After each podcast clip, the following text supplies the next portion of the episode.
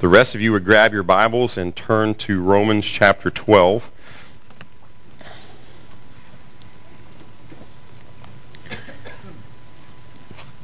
a friend of mine who's pastoring pastors a church in Springfield, Illinois, and been, I think he's been there for now for 18 years. I think he was somebody's before that seven years, but for the last 18 years, he has preached on one passage every year. He's preached the same passage at least once a year. Isn't that terrible? I mean, he can't come up with something better than that. You got every time, every time, somewhere in January, he will preach out of Proverbs 3, 5, and 6.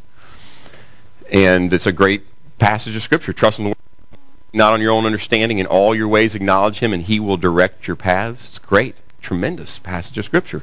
And every year in January, for the last 18 years, I know, he's preached on that passage of Scripture.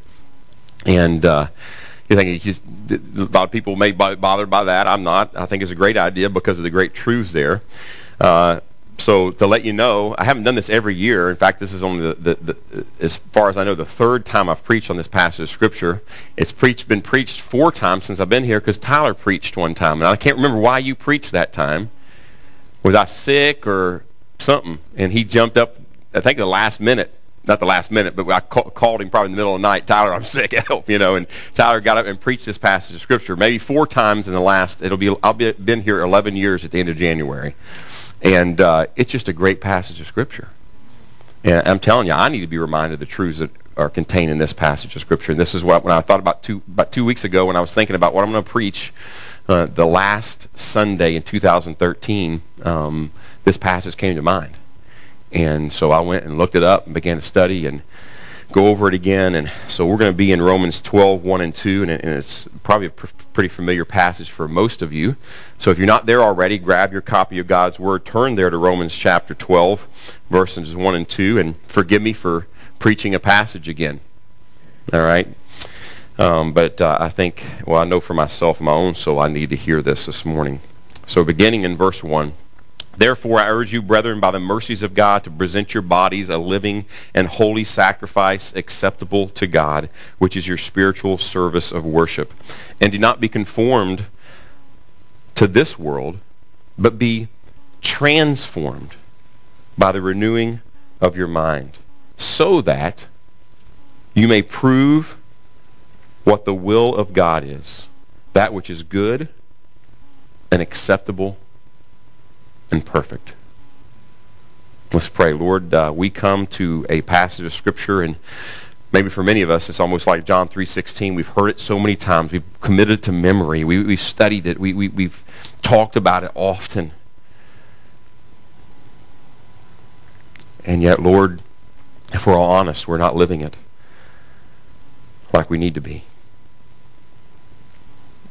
And Lord, I, I pray this morning that you would renew our minds, Lord, that you would transform us and make us more like your Son. And Lord, that we would not just look at this, oh, I, I, I know this verse, I know what the truth here, but Lord, I pray that you would uh, give us a new excitement for the truth that we find here, that you instruct us with through your servant Paul. And um, Lord, change us. And uh, Lord, uh, help us come under your word and not stand over it this morning. And we pray this in Jesus' name. Amen. Well, I have a confession to make this morning. Y'all ready for confession from your pastor? The confession of a pastor. December 29th, 2013. Here's my confession. I need to change. I need to change. When I look at my life and the roles that the Lord has called me to walk in and to fulfill, I need to change. I need to change as a husband. I was reminded this morning that I need to change as a father. I need to change as a pastor. I need to change as a friend. I need to change as a son and a brother. I need to change as a coach. I, I need to change. And in Galatians 5, 22 through 23, Paul lays out what it looks like when someone is controlled by the Holy Spirit. And he says that the fruit of the Spirit is this love, joy, peace, patience, kindness, gentleness, faithfulness, and self-control.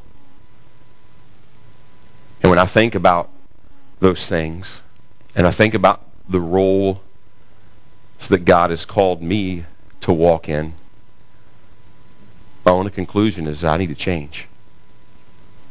I need to be more loving.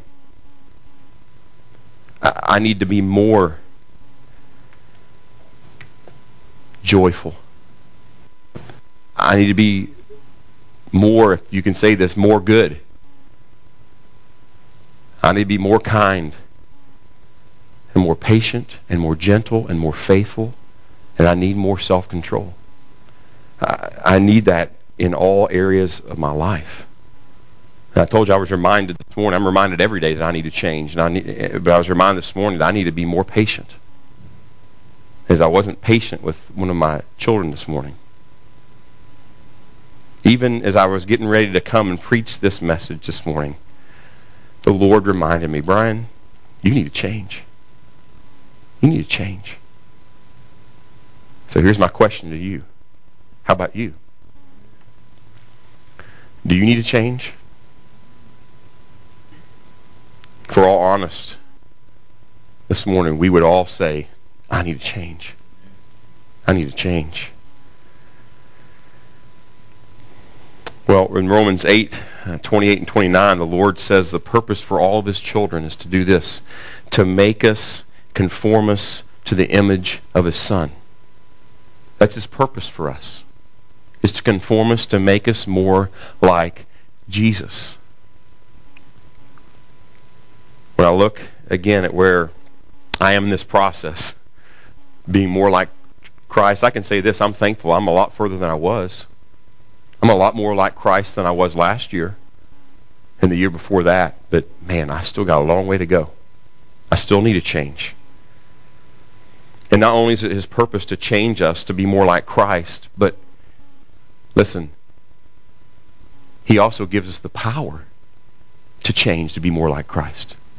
It'd be one thing if he gave us the purpose, be more like Christ. Go get him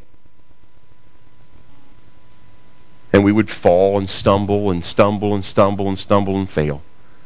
But he doesn't say, just go get them. He says, my purpose is that you become more like my son. And here's how you're going to do it. I'm going to be the power to do it. I'm not going to send you off. I'm going to go with you and be in you. And give you the power to fulfill my purpose for you. To be more like Jesus. Well, if you really want to change, here's good news. God's word is clear on how we can change. You can ch- change and become more like Jesus. He promises that. But before we look at, at God's word this morning and, and, what it says about change, I, I need to address one more thing. I realize there's people here in, in, in, this audience. I'm not thinking about any particular one person, but I, I just realize there's people here this morning that don't believe they can change. You might be thinking or might say, Brian, you really don't know me. You don't know how many times I've tried to change. You don't know what I've done and where I've been. And I would respond, you know what, I, I don't know you like you know yourself. I don't know necessarily all the places you've been and all that you've done, but I do know this. That God's word promises that you can change. And if you've tried and tried and tried and tried and tried and tried and tried and tried and tried to change, let me say this and you'll understand it later. Quit trying.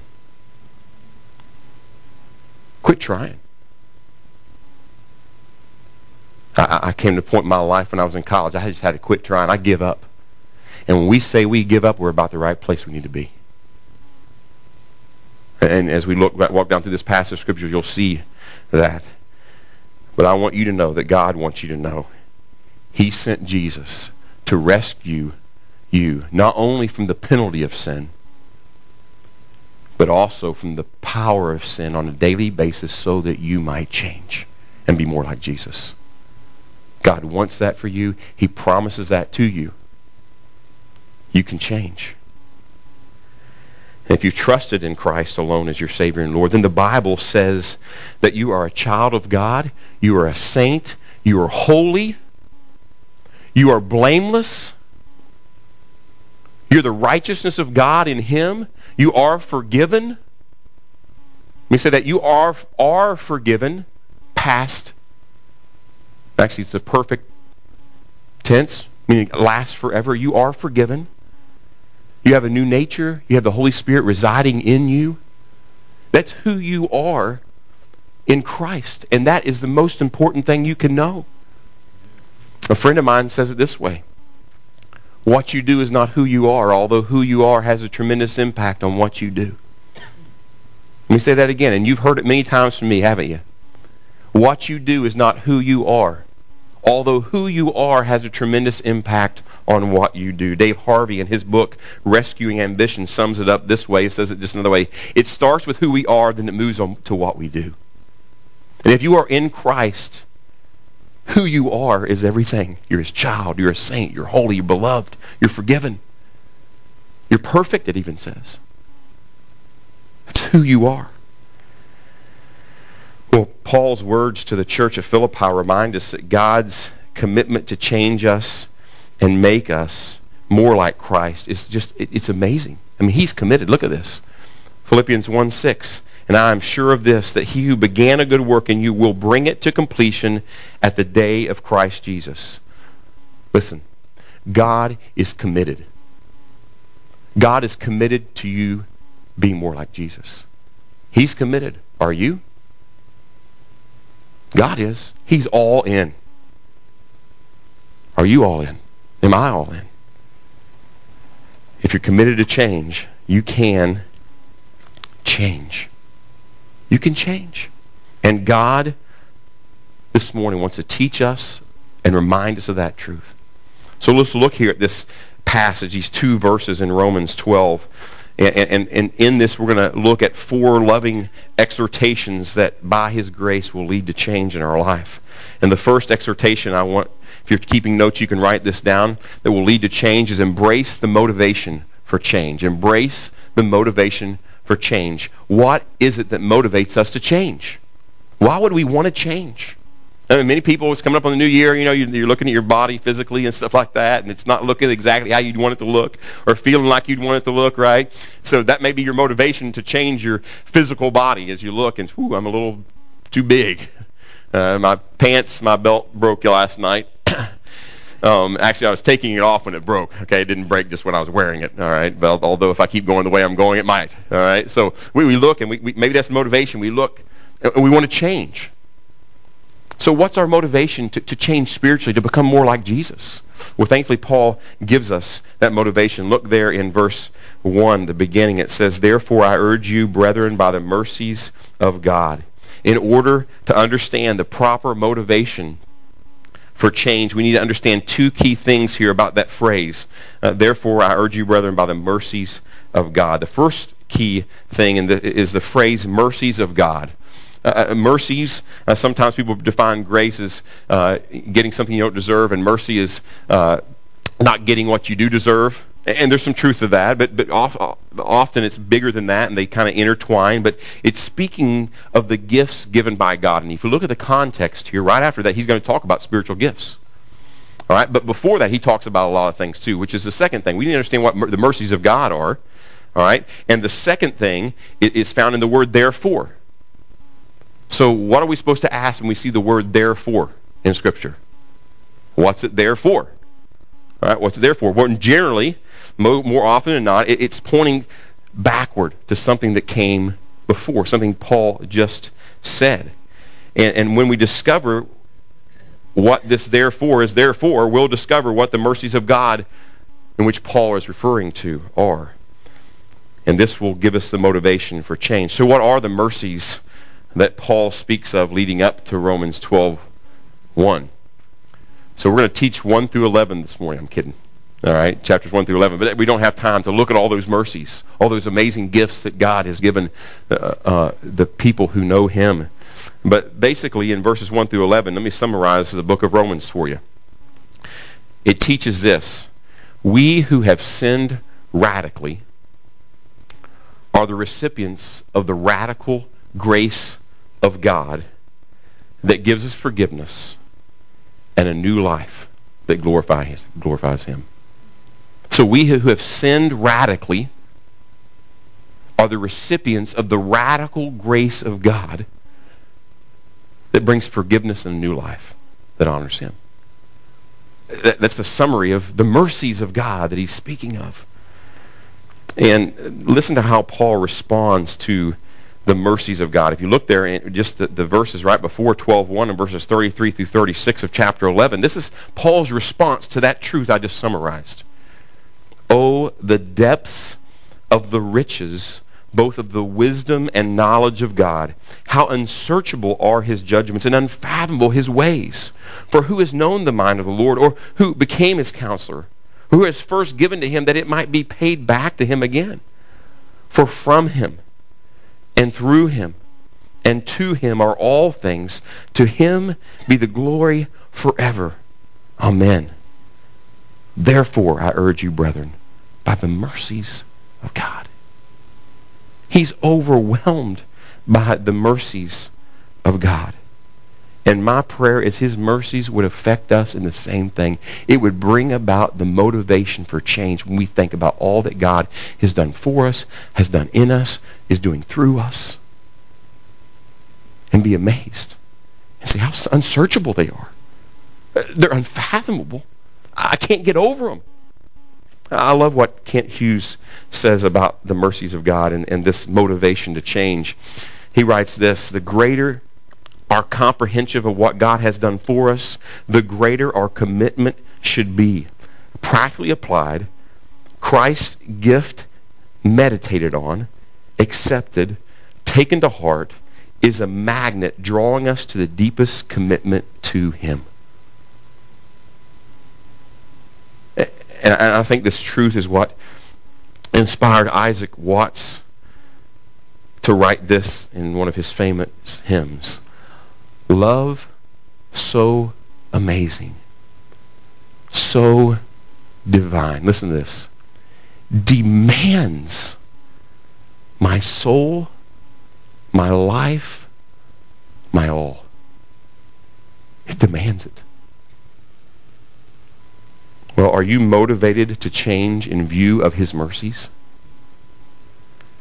I want to challenge each of you here today to grow in your comprehension of all that God, by his grace, has done for you, has done in you, and is doing through you.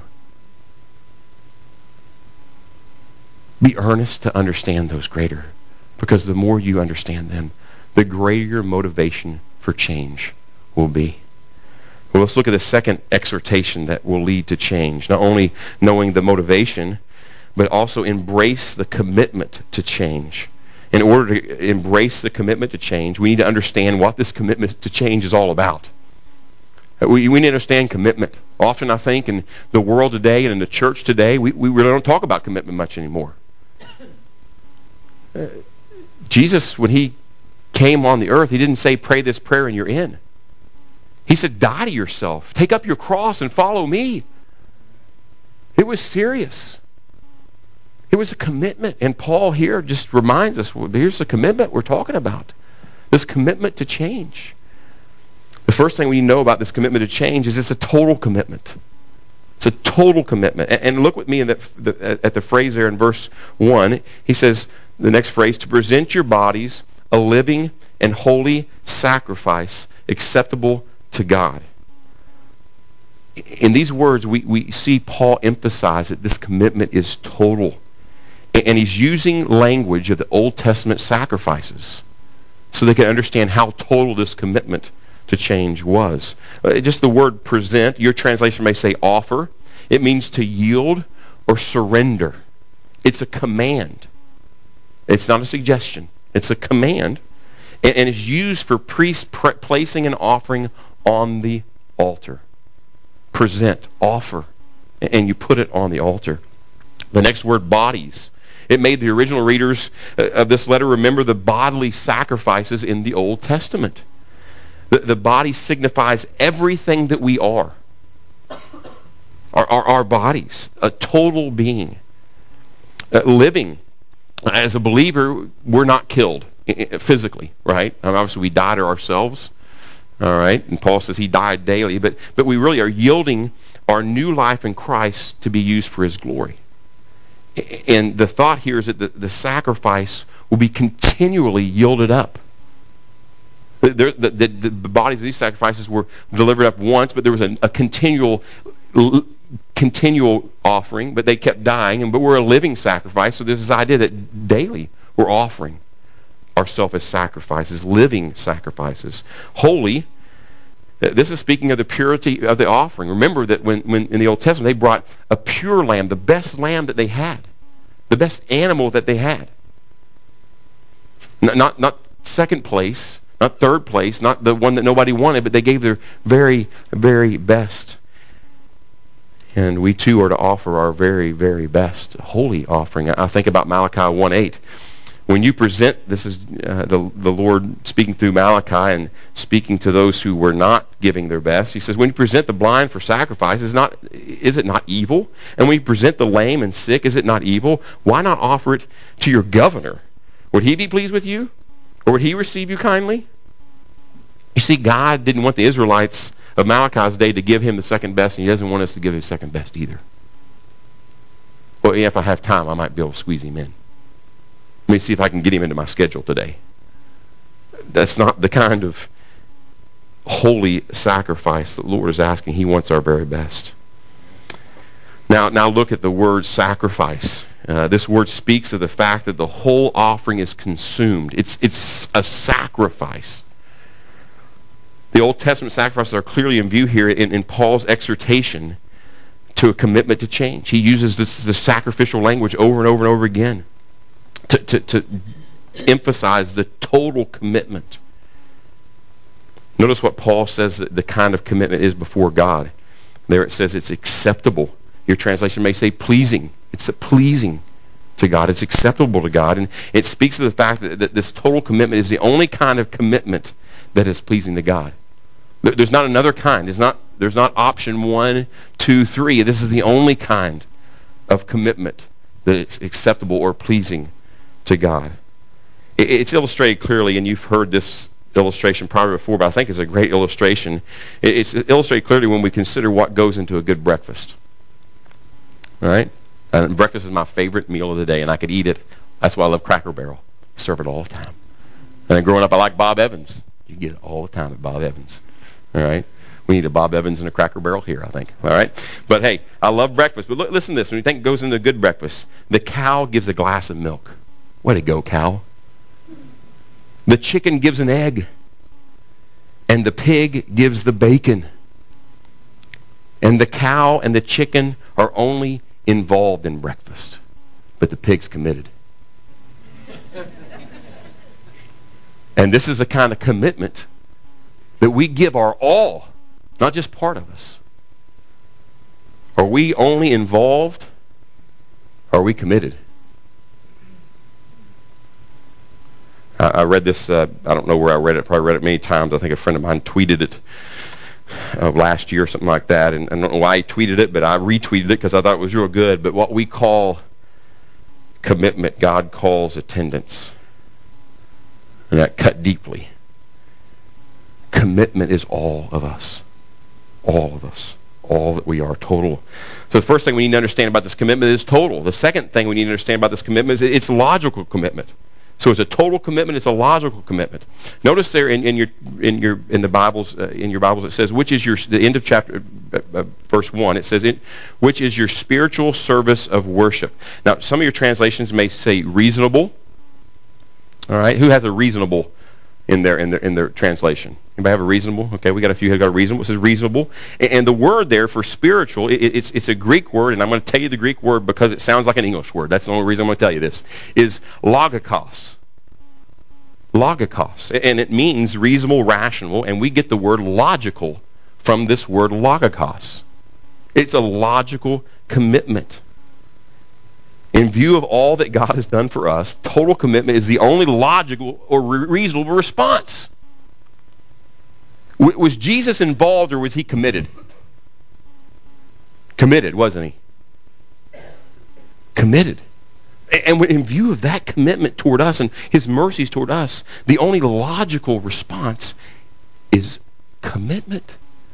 I love what David Livingstone wrote when people began to make a big deal. He's a missionary in Africa back when it was, I mean, it's never easy to be a missionary in Africa, but this was, really wasn't easy. He was a pioneer missionary in uh, Africa. But they made a big deal about his commitment and his sacrifice he was making in his efforts in Africa. And here's what he wrote. People talk of the sacrifice I've made in spending so much time of my, so much of my life in Africa. Can that be called sacrifice, which is simply paid back as a small part of the great debt owing to our God, which we can never repay? Is that a sacrifice which brings its own reward of health, healthful activity, the consciousness of doing good, peace of mind, and a bright hope of a glorious destination after, hereafter?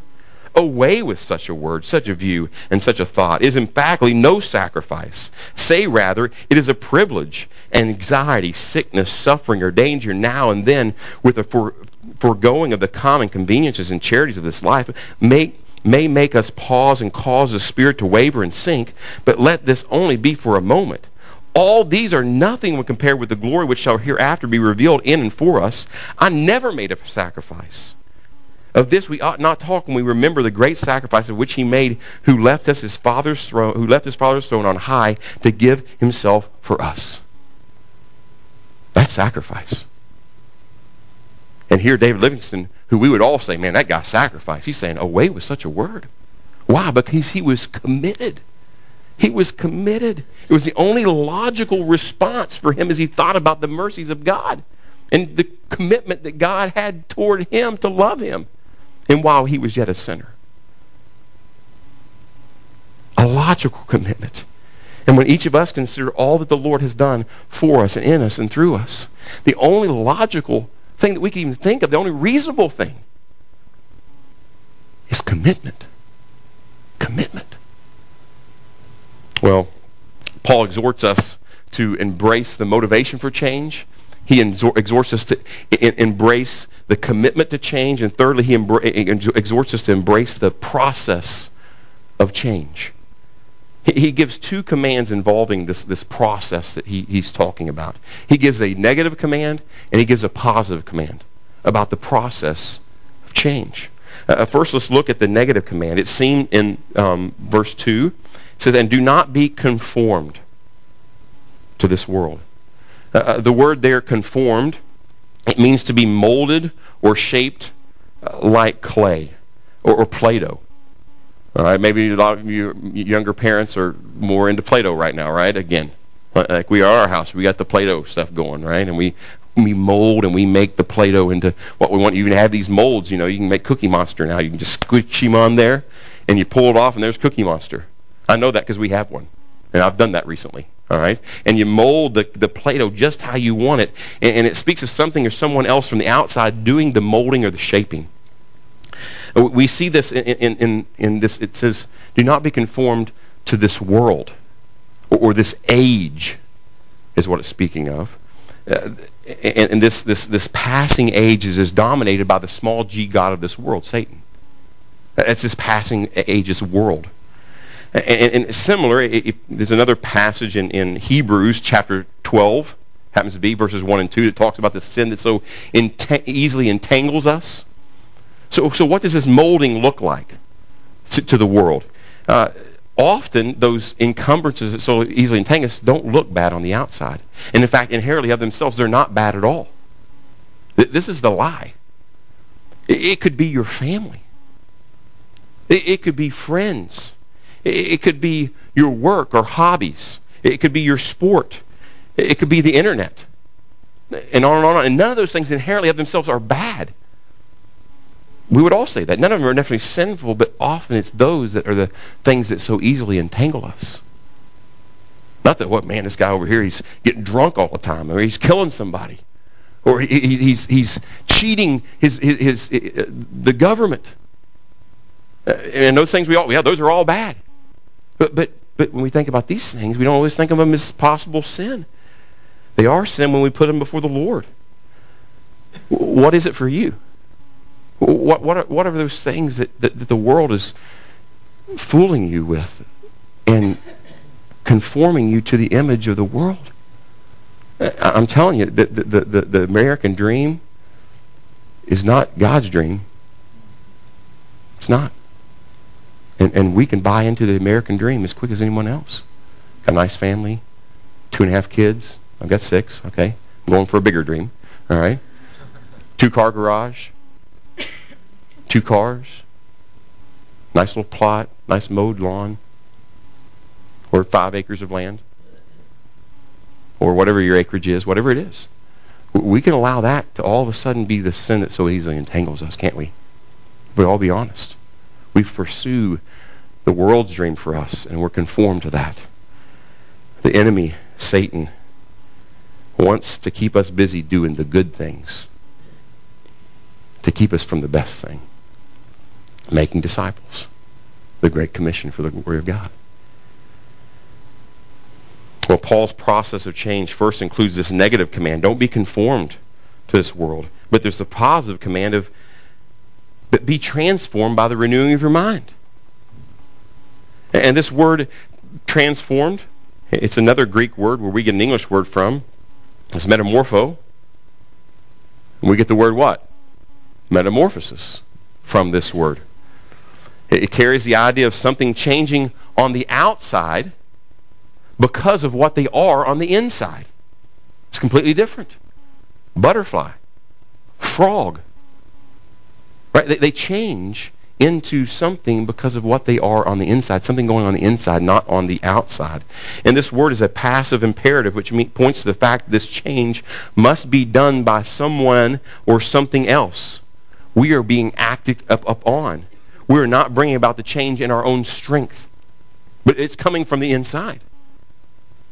And it's also in a present tense verb, which points to the fact that this is an ongoing process.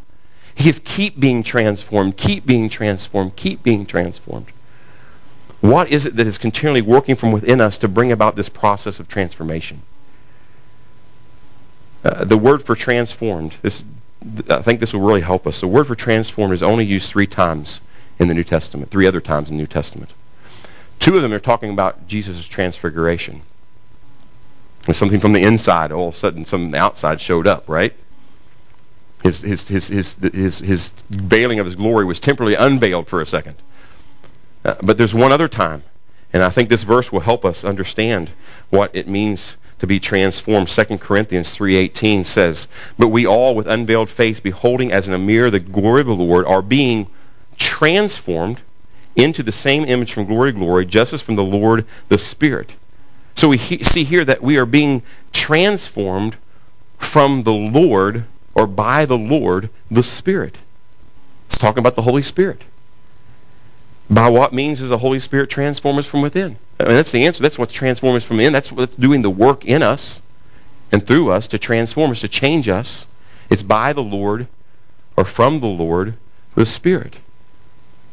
Well, what does he use to change us? Well, look at the rest of verse 2 after that. Being transformed by the renewing of the mind the Holy Spirit changes the way we think. He changes our thought process from thinking worldly to thinking biblically, to thinking godly. And the key to this change or transformation is the mind or the heart. Often those words are used interchangeable. It's the core of, of, of, of who we are, the, the, the, inner being that, that, that, um, that we can talk about the, the spirit and the soul and, and, and the flesh or the, the spirit, the soul, the, the will, all these things. But the, the inner being, deep within who we are, it's what controls our thoughts and actions, this mind, all right, which is often used, again, it, the word is often used heart. Um, but how does this happen? It happens as we submerge ourselves into God's inerrant and sufficient word found in the 66 books we have in front of us. 39 Old Testament, 27 New. As we immerse ourselves in there. And we learn to put away thinking of this world and apply the thinking of God. Look what Paul writes in Ephesians 4, chapter 22, uh, verse 22 and 23. It says that in reference to your former manner of life, you lay aside the old self, which is being corrupted in accordance with the lust of deceit, and that you be renewed in the spirit of your mind. As our minds are changed from his word through his spirit, we all of a sudden see our thoughts change. And our motivations change, and our desires and our actions change as that happens. This, this trans, transformation is a process, as I mentioned before, and it's known as, in big terms, progressive sanctification. Progressive sanctification. This process of changing the word sanctify comes from the same word holy. All right? This of making holy is a process. Now there is a another part of the of being holy that's not a process. When, when God indwells you with the Holy Spirit, he declares you are holy right now in your person. He gives you a new nature. But we say all of our thoughts and actions and, and behavior is holy? No. So he's doing this. Here's who we are in Christ. We're up here. But his, the process is here. He's changing us to conform us and transform us more and more in the image of his Son to who he's already made us into in Christ. This is what's happening in our life. So it's a process. Maybe three steps forward, two steps back sometimes. But it's a process. It doesn't happen like that. It happens over time. And he does this as we daily place ourselves in the abundant flow of God's word. This is the prescribed means or agent of change. We do this individually. We read God's word. We, we may do it in a small group as we read and study God's word together. But we may do it one-on-one. We get together with somebody else and, and we're reading something, the, the, the Word of God together, and we're talking about it. And I want to urge each of us this morning to immerse ourselves in God's Word. And in doing so, you will see God begin to transform you more into the image of His Son. It's the agent of change. I'll give you some more ideas here in a few minutes of how you can do this, what that might look like. Uh, but God, through His Word, has now exhorted us to embrace the motivation for change, to embrace the commitment to change, to embrace the process of change. And fourthly, here's a fourth exhortation. Enjoy the results of change. Enjoy the, you like to enjoy things, right? I do. I to enjoy things. And he wants us to enjoy the results that come from him changing us. Once our mind is being renewed continually by the power of the Holy Spirit through His Word, what will the results, the product of this process of change be? First, you will know and do His will. You will know and do His will. Look at verse 2 with me. It says, so that you may prove what the will of God is. I like the way the ESV translates this. It says that by testing, you may discern what is the will of God. In other words, we know His will by testing and proving everything that crosses our path by the Word of God. We, we, we look at it. And this is what the, the, the, Bereans, I love the Bereans. This is what they did in Acts 17, 11. As, this is the Apostle Paul speaking. This isn't me. This is the Apostle Paul, his preaching to them. And here's what they did, the Bereans. Now these things were no, these were no more, more, noble-minded than those in Thessalonica, for they received the word with great eagerness. Look what they did, examining the scriptures daily to see whether these things were so. They're going to check Paul out. See what he has said, what he said was true. Is this God's word? And if it is, great. They, they could examine and say, is this God's will? And, and, once they could see it's God's will, then they could do God's will. So one of the in, enjoying the, this process of change is knowing and doing the will of God. As we submit ourselves to the Word of God, we use the Word of God to filter everything in our life. Then we can know and do His will. Second result of the process of change that we can enjoy is you will know His pleasure. Uh, Look, look what it says. It says that that which is good and acceptable and perfect. Or your translation may be say pleasing. In knowing and doing his will, we find it to be good and pleasing. Paul even says in Romans 7.22 that I joyfully concur with the law of God in the inner man. When I do this, I'm, I'm enjoying it. How about this old hymn? Trust and obey, for there's no other way to be, help me, happy in Jesus, but to trust and obey. There's joy in it, in obeying the Lord. We, we all know that. And not only is it good and pleasing, is there joy in it, but, but it said, look there, it also says it, the perfect. in the sense that it's complete. And, and it lacks nothing that we need for life and godliness and brings joy in all areas. Look what Peter writes in 2 Peter 1 3. Seeing that his divine power has granted to us everything pertaining to life and godliness through the true knowledge of him who called us by his own glory and excellence. How do we uh, um, know the true knowledge? How, how, do we have everything pertaining to life and godliness? What? Through the true knowledge of him who has called us by his own glory and excellence. Through knowing Christ. Knowing him is through his word by the power of the Holy Spirit. But we're given everything we need for life and godliness. It's not insufficient, it's sufficient. Well, God's will for us is to honor him. And while honoring him, as you could, the, the, the Westminster Confession is, what's the chief end of man? What? To glorify God and enjoy him forever. And I like what John Piper says about that. It says it, to glorify God while enjoying him forever. It goes hand in hand. When we glorify God, we find that there's a joy in it. And, and, that's his purpose for us. We find that this pleasing and, and glorifying God in 2 Corinthians 5, 9. Therefore, we also have our, as our ambition, whether at home or absent, to be pleasing to him. Paul writes in 1 Corinthians 10.31, whether then you eat or drink, and whatever you do, do all for the glory of God. This is what we were created for, to bring him honor as he conforms us more to the image of his son. And in doing that, we enjoy it. Now, I don't know about you all, but as a child, I always wanted to please my, my, my earthly father. And maybe you didn't have an earthly father that was around all the time, but there was probably somebody as a child you wanted to please your coach, your teacher, your, your mom, somebody you wanted to please them. You did everything you could to please them. You never wanted them to be disappointed in you. How much more our Heavenly Father, who's so committed to us, he would send his son to die in our place. And I want to please him. I want to honor him. Well, let me ask you the question I asked earlier do you really want to change? Do you really want to change? By God's grace, we've seen that we can. Not only is He the He, he gives us a purpose to do it and commands us to do it, but He gives us the power to do it. It's a guarantee. Allow His mercies to be your motivation for change. And then commit to total change in all areas of your life. After all, this is the logical thing to do, isn't it? It's the only reasonable thing to do. The only way this will happen is by allowing, is putting ourselves in the flow, the fountain, the waterfall, bigger than Niagara Falls waterfall kind of thing, of his gracious word given to us. And then allow the Holy Spirit to take that and transform you from the inside out. That's the only way it's going to happen. God's chosen agent for transformation or change is his word. And Jesus was clear about this.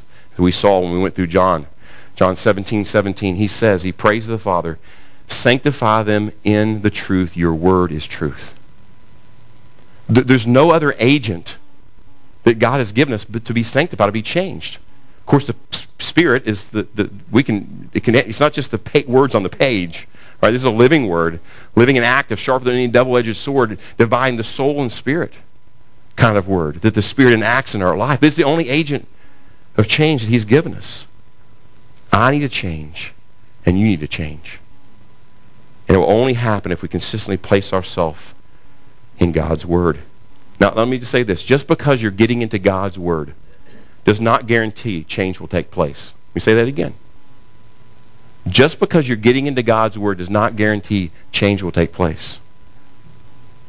However, change is guaranteed if not only are we getting into the Word, but the Word's getting into us, and we obey. We, we put it to practice. Then it's a guarantee it will change. It will change us as we put it into practice. Read, study, and apply God's Word equals change. There's your math formula. Reading, studying, and applying God's Word equals change. Here's another guarantee. If you do not consistently get into God's Word, you will not change. If you're not consistently in the Word of God, you will not change. You can say, I want to change all you want. But you'll never change apart from consistently being in His Word. Now, now all you're going, this is nothing new to me. I know it's nothing new to me too, but don't we need to be reminded of this? As the world begins to crowd out our time, right? And all of a sudden that gets laid aside. But we want to change. But we can't without the Word of God empowered by the Holy Spirit in our life.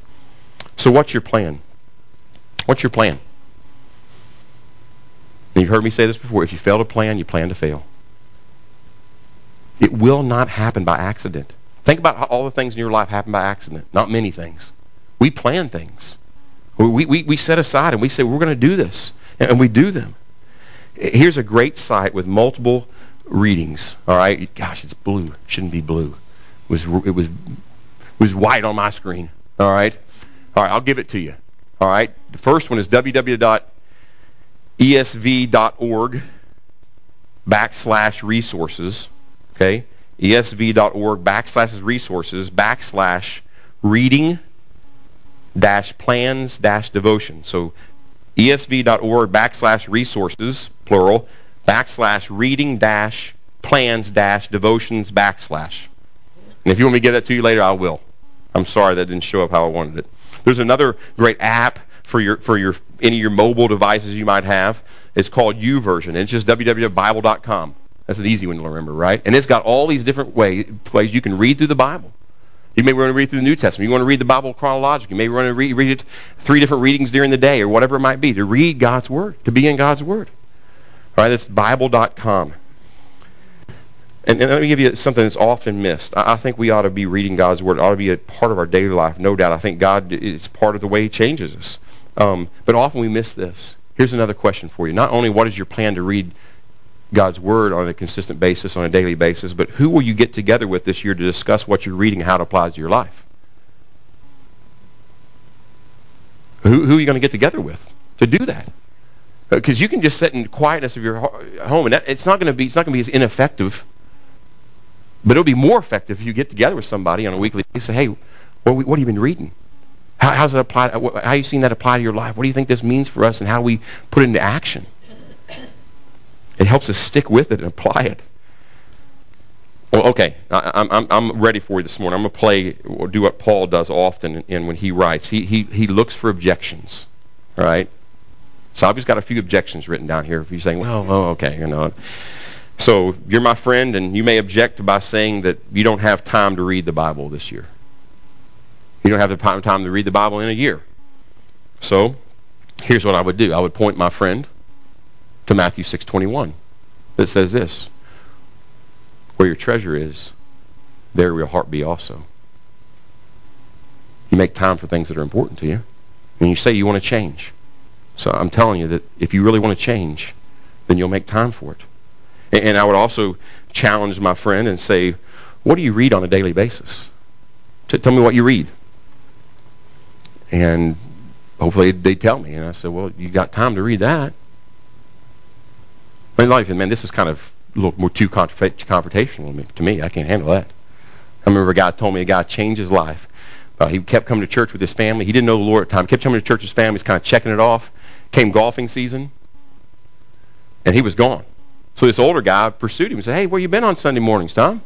He wouldn't mind me saying his name.